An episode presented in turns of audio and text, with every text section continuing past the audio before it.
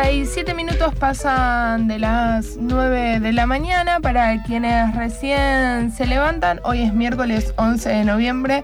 El día está nublado, pero hace calorcito. Es así como un resumen medio modo escolar también. Eh, nosotras estamos conectadas del otro lado con Ann Millet. Él es trabajador social y graduado de las residencias interdisciplinarias del Hospital Nacional en Red Laura Bonaparte y estamos en comunicación con él sobre todo porque queremos eh, charlar sobre su próximo libro a salir, Si Sexismo y Salud. ¿Cómo andás, San? Gracias por estar del otro lado. Hola, buen día, ¿cómo andan? Gracias por la invitación. ¿Eh?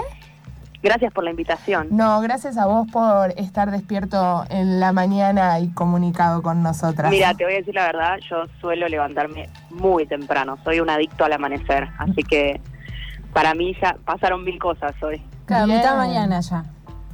Ajá.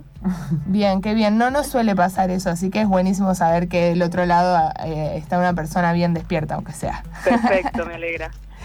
Eh, Ann, sabemos que están trabajando con tus editores de puntos suspensivos para, para poder terminar este ensayo. ¿Querés contarnos un poquito al respecto en qué andan? Sí, re. Eh, bueno, estamos así muy en la recta final. Yo muy novato en esto de escribir un libro, pero los chicos la tienen re clara, así que yo los voy siguiendo eh, así a tropezones y ellos me van indicando por dónde tenemos que ir yendo y estamos muy en la recta final. Estamos terminando de maquetar el, libro para poder mandar la prueba de galera y ver si, si la impresión va con lo que nos esperamos y si eso sale todo bien, la idea es que en diciembre ya tengamos una presentación y los libritos en la mano. Bien, ya queda poquísimo. Este sería, sería el tercer libro de la colección Justicia Epistémica, ¿no? Exacto, el primer libro es el libro del negro, de ese Montenegro, que es Estándares y Sexismo en el camino a la legalización del aborto, que es, eh, bueno, ustedes ya fueron charlando con el negro y con Moshi. Sí. Eh, y el segundo es el de Moshi, que se presenta el jueves, mañana, así que espero que estemos todos ahí eh, conectados a Zoom eh, para recibir ahí el parto de, del maravilloso librito de Moshi. Eh, y sobre, sobre la colección, ¿qué es como lo que, lo que te interesa en sí de, que tu, tu, libro y tu ensayo eh, formen parte de ella justamente? Mira, el, el libro y la colección yo siento que están muy conectados en, en cómo, cómo fue que surgieron, digamos. Eh, en un principio la idea original que a mí me encanta era la invitación de, de Gaita y del Negro fue hacer un libro doble en su momento que tuviera de un lado eh, el trabajo del negro y del otro lado el mío, digamos. Era, era la publicación de una investigación que yo eh, presenté en 2018. Eh, y la idea de los chicos, todo esto previo a la pandemia, era que el libro saliera antes de que saliera el aborto. Teníamos la ilusión de que en abril de este año, mayo de este año, tuviéramos aborto legal. Y ahí empezamos a pensar fechas y esas cosas. Yo estaba terminando la red y entonces era un momento medio complejo. Y decidimos que entonces lo desdoblábamos y hacíamos dos libros distintos. Y cuando eso se desdobló, los chicos con su cabeza editorial maravillosa dijeron, paren, y, si hacemos una colección, y ellos ya venían hablando con otros autores de tal vez empezar a sacar otros libros y no sé qué, y, y el de Moshi entraba perfecto en esa lógica. Eh, y ahí se empezó como a cocinar un poco más la, la idea de la colección, que, que, la verdad es que para mí es un honor estar en esa, en, esa colección. Digo, me parece que son, son Moshi y el Negro, son compañeros de militancia, son, son amigos, digamos, más allá de, de, los espacios de, de activismos. Eh, y también me parece que se van condensando un montón de, de propuestas, de conversaciones, de encuentros, de consignas, de de cosas que nos fuimos cruzando nosotros entre nosotros y que eh, fueron madurando eh, y además cada uno con su recorrido personal, ¿no? Eh, Moshi todo su laburo en el deporte, el negro y el laburo enorme que hizo de sistematizar todos los, los debates eh, por aborto, bueno, yo vengo del campo de la salud, y hay algo de, que tenga una perspectiva trans, hasta ahora es transmasculina, pero yo re sueño con que la colección siga creciendo y siga creciendo eh, e incorpore otras perspectivas trans. Eh, y, me parece que es muy fuerte porque es, es, es, una colección desde perspectivas trans de distintos campos de la vida, ¿no? O sea, eh, eso me parece que es lo más, lo más rico. Cada, cada quien con sus particularidades aportamos nuestros, nuestras ideas, nuestros conocimientos, nuestras preguntas, eh, desde una perspectiva que, más allá de que cada, cada persona tiene su forma de entender el mundo, eh, nosotros nos encontramos varias varias veces en, posiciones parecidas, en lugares parecidos de, pensar las cosas. Eh, y la verdad es que es un honor trabajar con los chicos, es, es, muy gratificante. Y eh, específicamente tu libro, bueno, decís que venís del campo de, de la salud, ¿querés contar un poquitito bien qué es lo que abordás y qué es lo que transmitís ahí? Sí, re. el, el libro arranca con esta invitación de los chicos de, publicar esa investigación y, con el tiempo nos damos cuenta, o bueno, yo también eh, maduré mucho esas ideas y fueron, fueron eh, decantando muchas de las preguntas que, surgieron en esa investigación, entonces eso se fue como reeditando, reeditando, reeditando y terminó siendo un texto muy distinto. Eh, yo lo cuento como que es algo así como una, una condensación de, del laburo de los últimos tres años. Yo como decían recién cuando, cuando presentaban la, conversación, eh, yo soy graduado de una residencia interdisciplinaria de salud mental en el, en el Hospital Bonaparte, lo que antes era el Cenareso, para mí esa experiencia de tres años eh, formando parte de equipos interdisciplinarios, formando parte de espacios de debate teórico y político sobre la salud y cómo, cómo necesitamos eh, no solo repensar, porque siempre estamos pensando que tenemos que repensar las cosas, sino producir salud de otra forma. Eh, se fue condensando para llegar al libro, que es, es como podríamos dividirlo como en, como en cuatro bloques, digamos. Un poco piensa, el primero lo dedico como para explicar desde dónde, desde dónde es que estoy hablando y, y cómo, cómo se produce esa perspectiva desde la que lo escribo, digamos. Eh, y después es como un recorrido de distintas, podríamos decir, escenas de la vida cotidiana del campo de la salud, em, marcándole ahí los puntitos al cisexismo, digamos. Cosas eh, habituales, tropezones, eh, comunes que tenemos los profesionales de la salud y que tenemos cualquier persona, digamos, ¿no? Yo laburo y, y escribo este libro pensando en salud porque es el campo que a mí me interesa y me apasiona y es donde, donde me interesa poner la energía, pero hay muchas de esas lecturas que yo siento que se pueden eh, expandir a otros campos también. Eh, y es pensar un poco cuáles son esos tropezones del sexismo. Tipo, por ejemplo, cosas muy básicas como asumir el género de las personas que, que entran en una institución de salud, ¿no? Sí, sí. Eh, cosas que hemos conversado un millón de veces y que nos parecen re obvias, pero que entras a una salita, entras a un hospital, entras a, a, una clínica, a cualquier espacio de, de salud y lo primero que va a pasar es que las personas asuman el género de quien entra. Eh, entonces son como algunas eh, experiencias, ideas, eh, preguntas. después le doy como mucha mucha atención a la accesibilidad, que es, un tema que, que, me interesa particularmente. y al final presento algunas ideas que son como mi, mis ideas, mis preguntas, que es como donde, donde me está haciendo tiki tiki ahora, que es eh, qué pasa cuando las personas trans, que ya de por sí somos personas inesperadas en el campo de la salud, no solo somos usuarios, sino que además somos profesionales o trabajadores de la salud. Sí, justo eh, sobre eso quería preguntarte porque al principio del programa escuchamos un texto de Gaita en el que habla sobre como lo complejo de poder ir al ginecólogo o ginecóloga siendo una persona trans y esto de que, que, decías hace un ratito, de que lo primero que se hace es asumir el género y después la pregunta por el nombre, si sos vos eh, la o el paciente que va a asistir. En base a tus experiencias por haber sido residente también, como, ¿qué es lo que sucede cuando la persona trans no es ya la paciente, sino que está dentro del campo de los profesionales.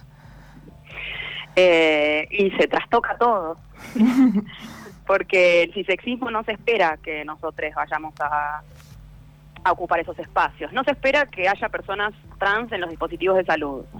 De a poco se va esperando que haya usuarios trans, pero la verdad es que cuando aparece un profesional que no es cis, eh, se empiezan a...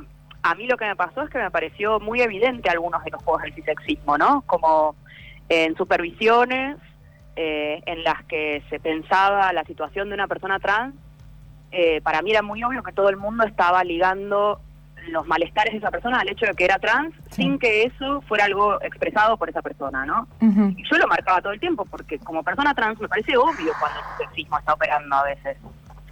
Eh, y sentir que tal vez mi palabra queda un poco mm, disminuida por el hecho de, bueno, pero Anne lo dice porque, porque es trans, ¿viste? Como algo de... Eh, de cómo el cisexismo opera, pero desde otra forma ya ya no eh, pensando que mi identidad no es válida o que, o que yo no me puedo llamar como elijo llamarme, sino poniendo en duda tal vez eh, mis capacidades como profesional por el hecho de ser una persona trans y, ese prejuicio de que entonces yo estoy más afectado y, tengo otra lectura de las cosas, ¿viste? Eh, eso y un millón de otras cosas, también un millón de preguntas, ¿no? O sea, ponele, entra eh, una, una, persona a la guardia, mm. eh, me ve a mí, yo no paso como tipo cis, me margeneriza, ¿qué hago? ¿Le explico? ¿No le explico? ¿Le corrijo? Yo me presento como trabajador social, pero después todo el mundo asume que yo no soy un varón. Eh, o, asume que yo soy una mujer en realidad. Claro hay un montón de, tensiones que el cisexismo produce ahí que terminan siendo cargadas en mí, que tengo que ser yo el que decide si explica o no explica, si dedica tiempo de esa entrevista que no tiene nada que ver conmigo para que esa persona entienda con quién está hablando o no. Eh, y un montón de dudas que a mí me siguen surgiendo que, que no tengo muy resueltas. También es, ese capítulo del libro, esa parte del libro y hay una parte de la introducción también, son un llamamiento a los trabajadores trans de la salud. Son un, che, eh, ¿dónde estamos? Juntémonos, empecemos a hacer cosas y empecemos a compartir lo que nos pasa en la tarea cotidiana, porque el momento en el que empecemos a darnos cuenta de que el cisexismo opera de forma parecida, eh, vamos a tener una herramienta en nuestras manos que todavía no podemos dimensionar el poder que tiene. Eh, todos los, los, los, grupos subalternizados, eh, cuando hemos logrado compartir nuestras experiencias y, alzar la voz y ser escuchadas, ha habido movimientos eh, fundamentales en, la historia de, las sociedades y la humanidad, digamos.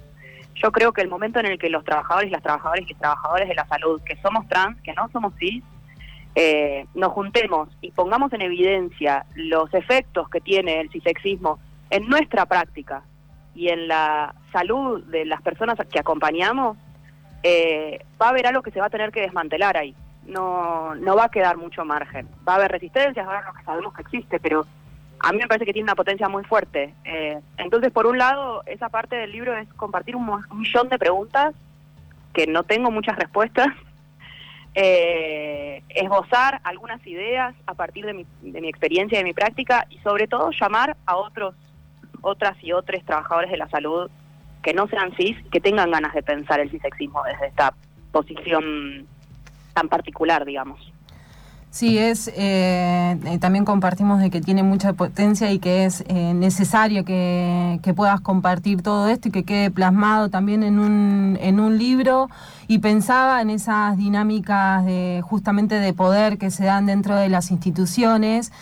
sos trabajador social y seguramente has vivido además mucha violencia y esas pujas de poder justamente con otras disciplinas, porque la jerarquía hasta en los programas más Em, desde un discurso comunitario y de inclusión, esas jerarquías se, se, encuentran y están, y están por debajo muchas veces. Eh, y, me parece como que es importante y que es alucinante esto que decís de que, bueno, cuando está tu presencia, se, se mm, mueva, se, se, como que en un punto se desestabilice todo, porque justamente lo que permite es visibilizar esas violencias que están presentes cotidianamente en la práctica y que lo que menos hacen es producir salud y es eh, acompañar, o sea, es trabajar de manera integral, queda solo en el discurso y en la práctica eso no sucede. Exactamente, sí. La, el libro también es una, es una apuesta disciplinar. Eh, yo soy testigo de que el trabajo social eh, tiene la capacidad de ser un productor de salud, o sea, muy fundamental y, y que aporta una perspectiva a los equipos interdisciplinarios que realmente es eh, indispensable, una perspectiva muy básica de derechos humanos, ¿no? Eh, eh, de, poder pensar la sociedad de forma un poco más macro, de poder ver cómo esa persona se inserta en esa sociedad, un montón de cosas que las disciplinas más tradicionalmente mm, de la salud, como son la enfermería, como son la psicología o como son la medicina, carecen un poco de esas herramientas.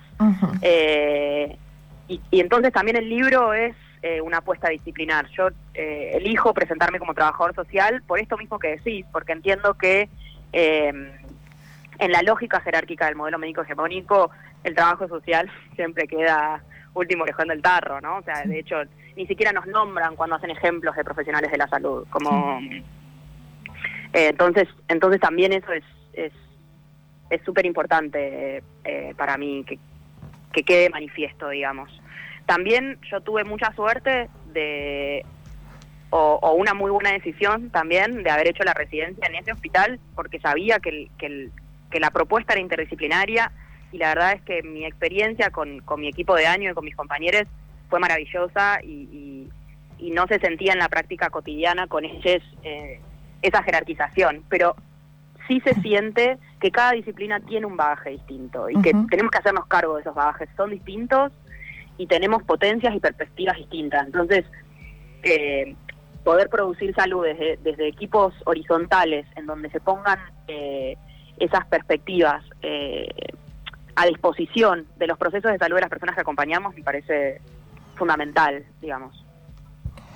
Y dentro ya más, eh, recién hablabas de que tuviste suerte con, con el equipo con el que te tocó laburar, como, ¿cómo es posible también laburarlo, eh, amén de con los pacientes, ya con el propio equipo eh, de salud, eh, trabajar sobre este cisexismo que está mega internalizado? Y es re difícil, ¿no? Porque, porque eh, ¿qué hacemos con nuestros compañeros, no? Que, sabemos que es fundamental que todos los profesionales de la salud desarmemos nuestro cisexismo internalizado, pero son personas que nunca tuvieron a mano herramientas para hacerlo, digamos. Eh, nunca se las acercaron, tal vez las tenían a mano si las iban a buscar, pero nunca necesitaron ir a buscarlas y nunca se las acercaron. Eh, y de golpe se encuentran con un compañero de trabajo trans, digamos, como eh, es, es raro, es complejo, hay cosas que se tensionan. Eh, es ah, yo tuve mucha suerte porque realmente el, equipo con el que laburé en la red es, es una residencia muy grande, eh, es una residencia que tiene cinco disciplinas, hmm. eh, que eso no es, no es algo habitual, y que tiene tres, tres vacantes por, por disciplina por año, entonces es más o menos un grupo de 40 residentes. Eh, y es un grupo de 40 residentes que suele tener una impronta eh, desde una perspectiva súper novedosa de la salud y sobre todo de la salud mental, ¿no? Que es como de, la, de los espacios más arcaicos del campo de la salud. Sí. Eh, y yo de, desde, desde el minuto uno, eh, cuando me di cuenta que ahí había un terreno fértil para, para ir a discutir algunas cosas, llevaba autores, autoras, llevaba discusiones, todos mis ateneos tenían más o menos que ver con lo mismo y en la recepción siempre fue maravillosa cuando cuando no sé había algún congreso en algún lado entre nosotros nos estima, nos estimulábamos mucho a presentar trabajos y a ir íbamos y nos escuchábamos entre nosotros y nos comentábamos lo que nos había parecido y nos y seguíamos produciendo ahí eh, la verdad es que el, el, proceso ese de, estos últimos tres años eh, fue muy rico para...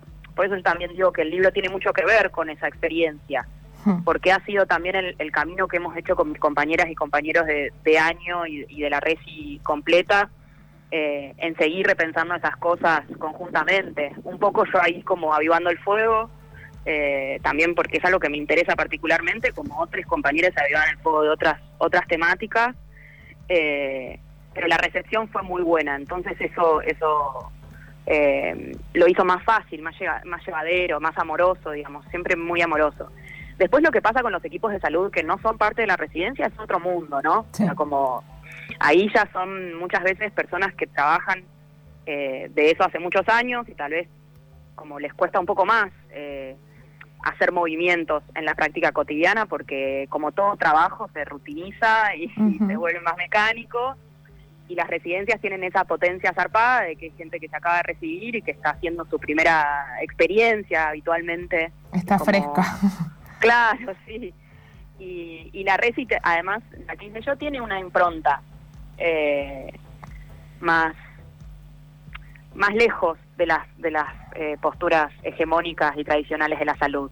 Entonces ya medio como que todo el mundo sabe un poco que se está yendo a buscar ahí. Eh, pero bueno, es, es rarísimo, es rarísimo, es rarísimo eh, cuando por él estás en una entrevista con familiares de un de una usuaria a un usuario y te tienen que nombrar y a veces se empiezan a, a trastabillar otros profesionales porque no saben cómo nombrarte. Y es como, che, para recién en el office de profesionales estábamos hablando lo más bien, pero claro, ahora aparece otro escenario, aparece esta familia y ya ahí como que el cisexismo empieza a, presionar más fuerte, ¿viste? En las personas. O no sé, yo presento un trabajo en el auditorio del hospital, se presenta la investigación, no sé qué, con todo el hospital ahí y, y ahí es como que en la marginalización sucede mucho más. Entonces, como bueno, hay un montón de preguntas de cuándo es que el cisexismo opera más fuerte, ¿por qué? ¿Por qué en los actos que son públicos es más difícil eh, no darle lugar al cisexismo y reconocer los pronombres de las personas? Bueno, hay, hay un montón de preguntas que se empiezan a hacer eh, con esta con esta irrupción de las personas trans como trabajadores de la salud eh, que me parece que son fundamentales. Y las que tienen que ver con el equipo, con compañeros, compañeras, compañeros, a mí me fascina. A mí me encantaría tener millones de conversaciones con personas que trabajen con personas trans en dispositivos de salud y escuchar qué les pasa.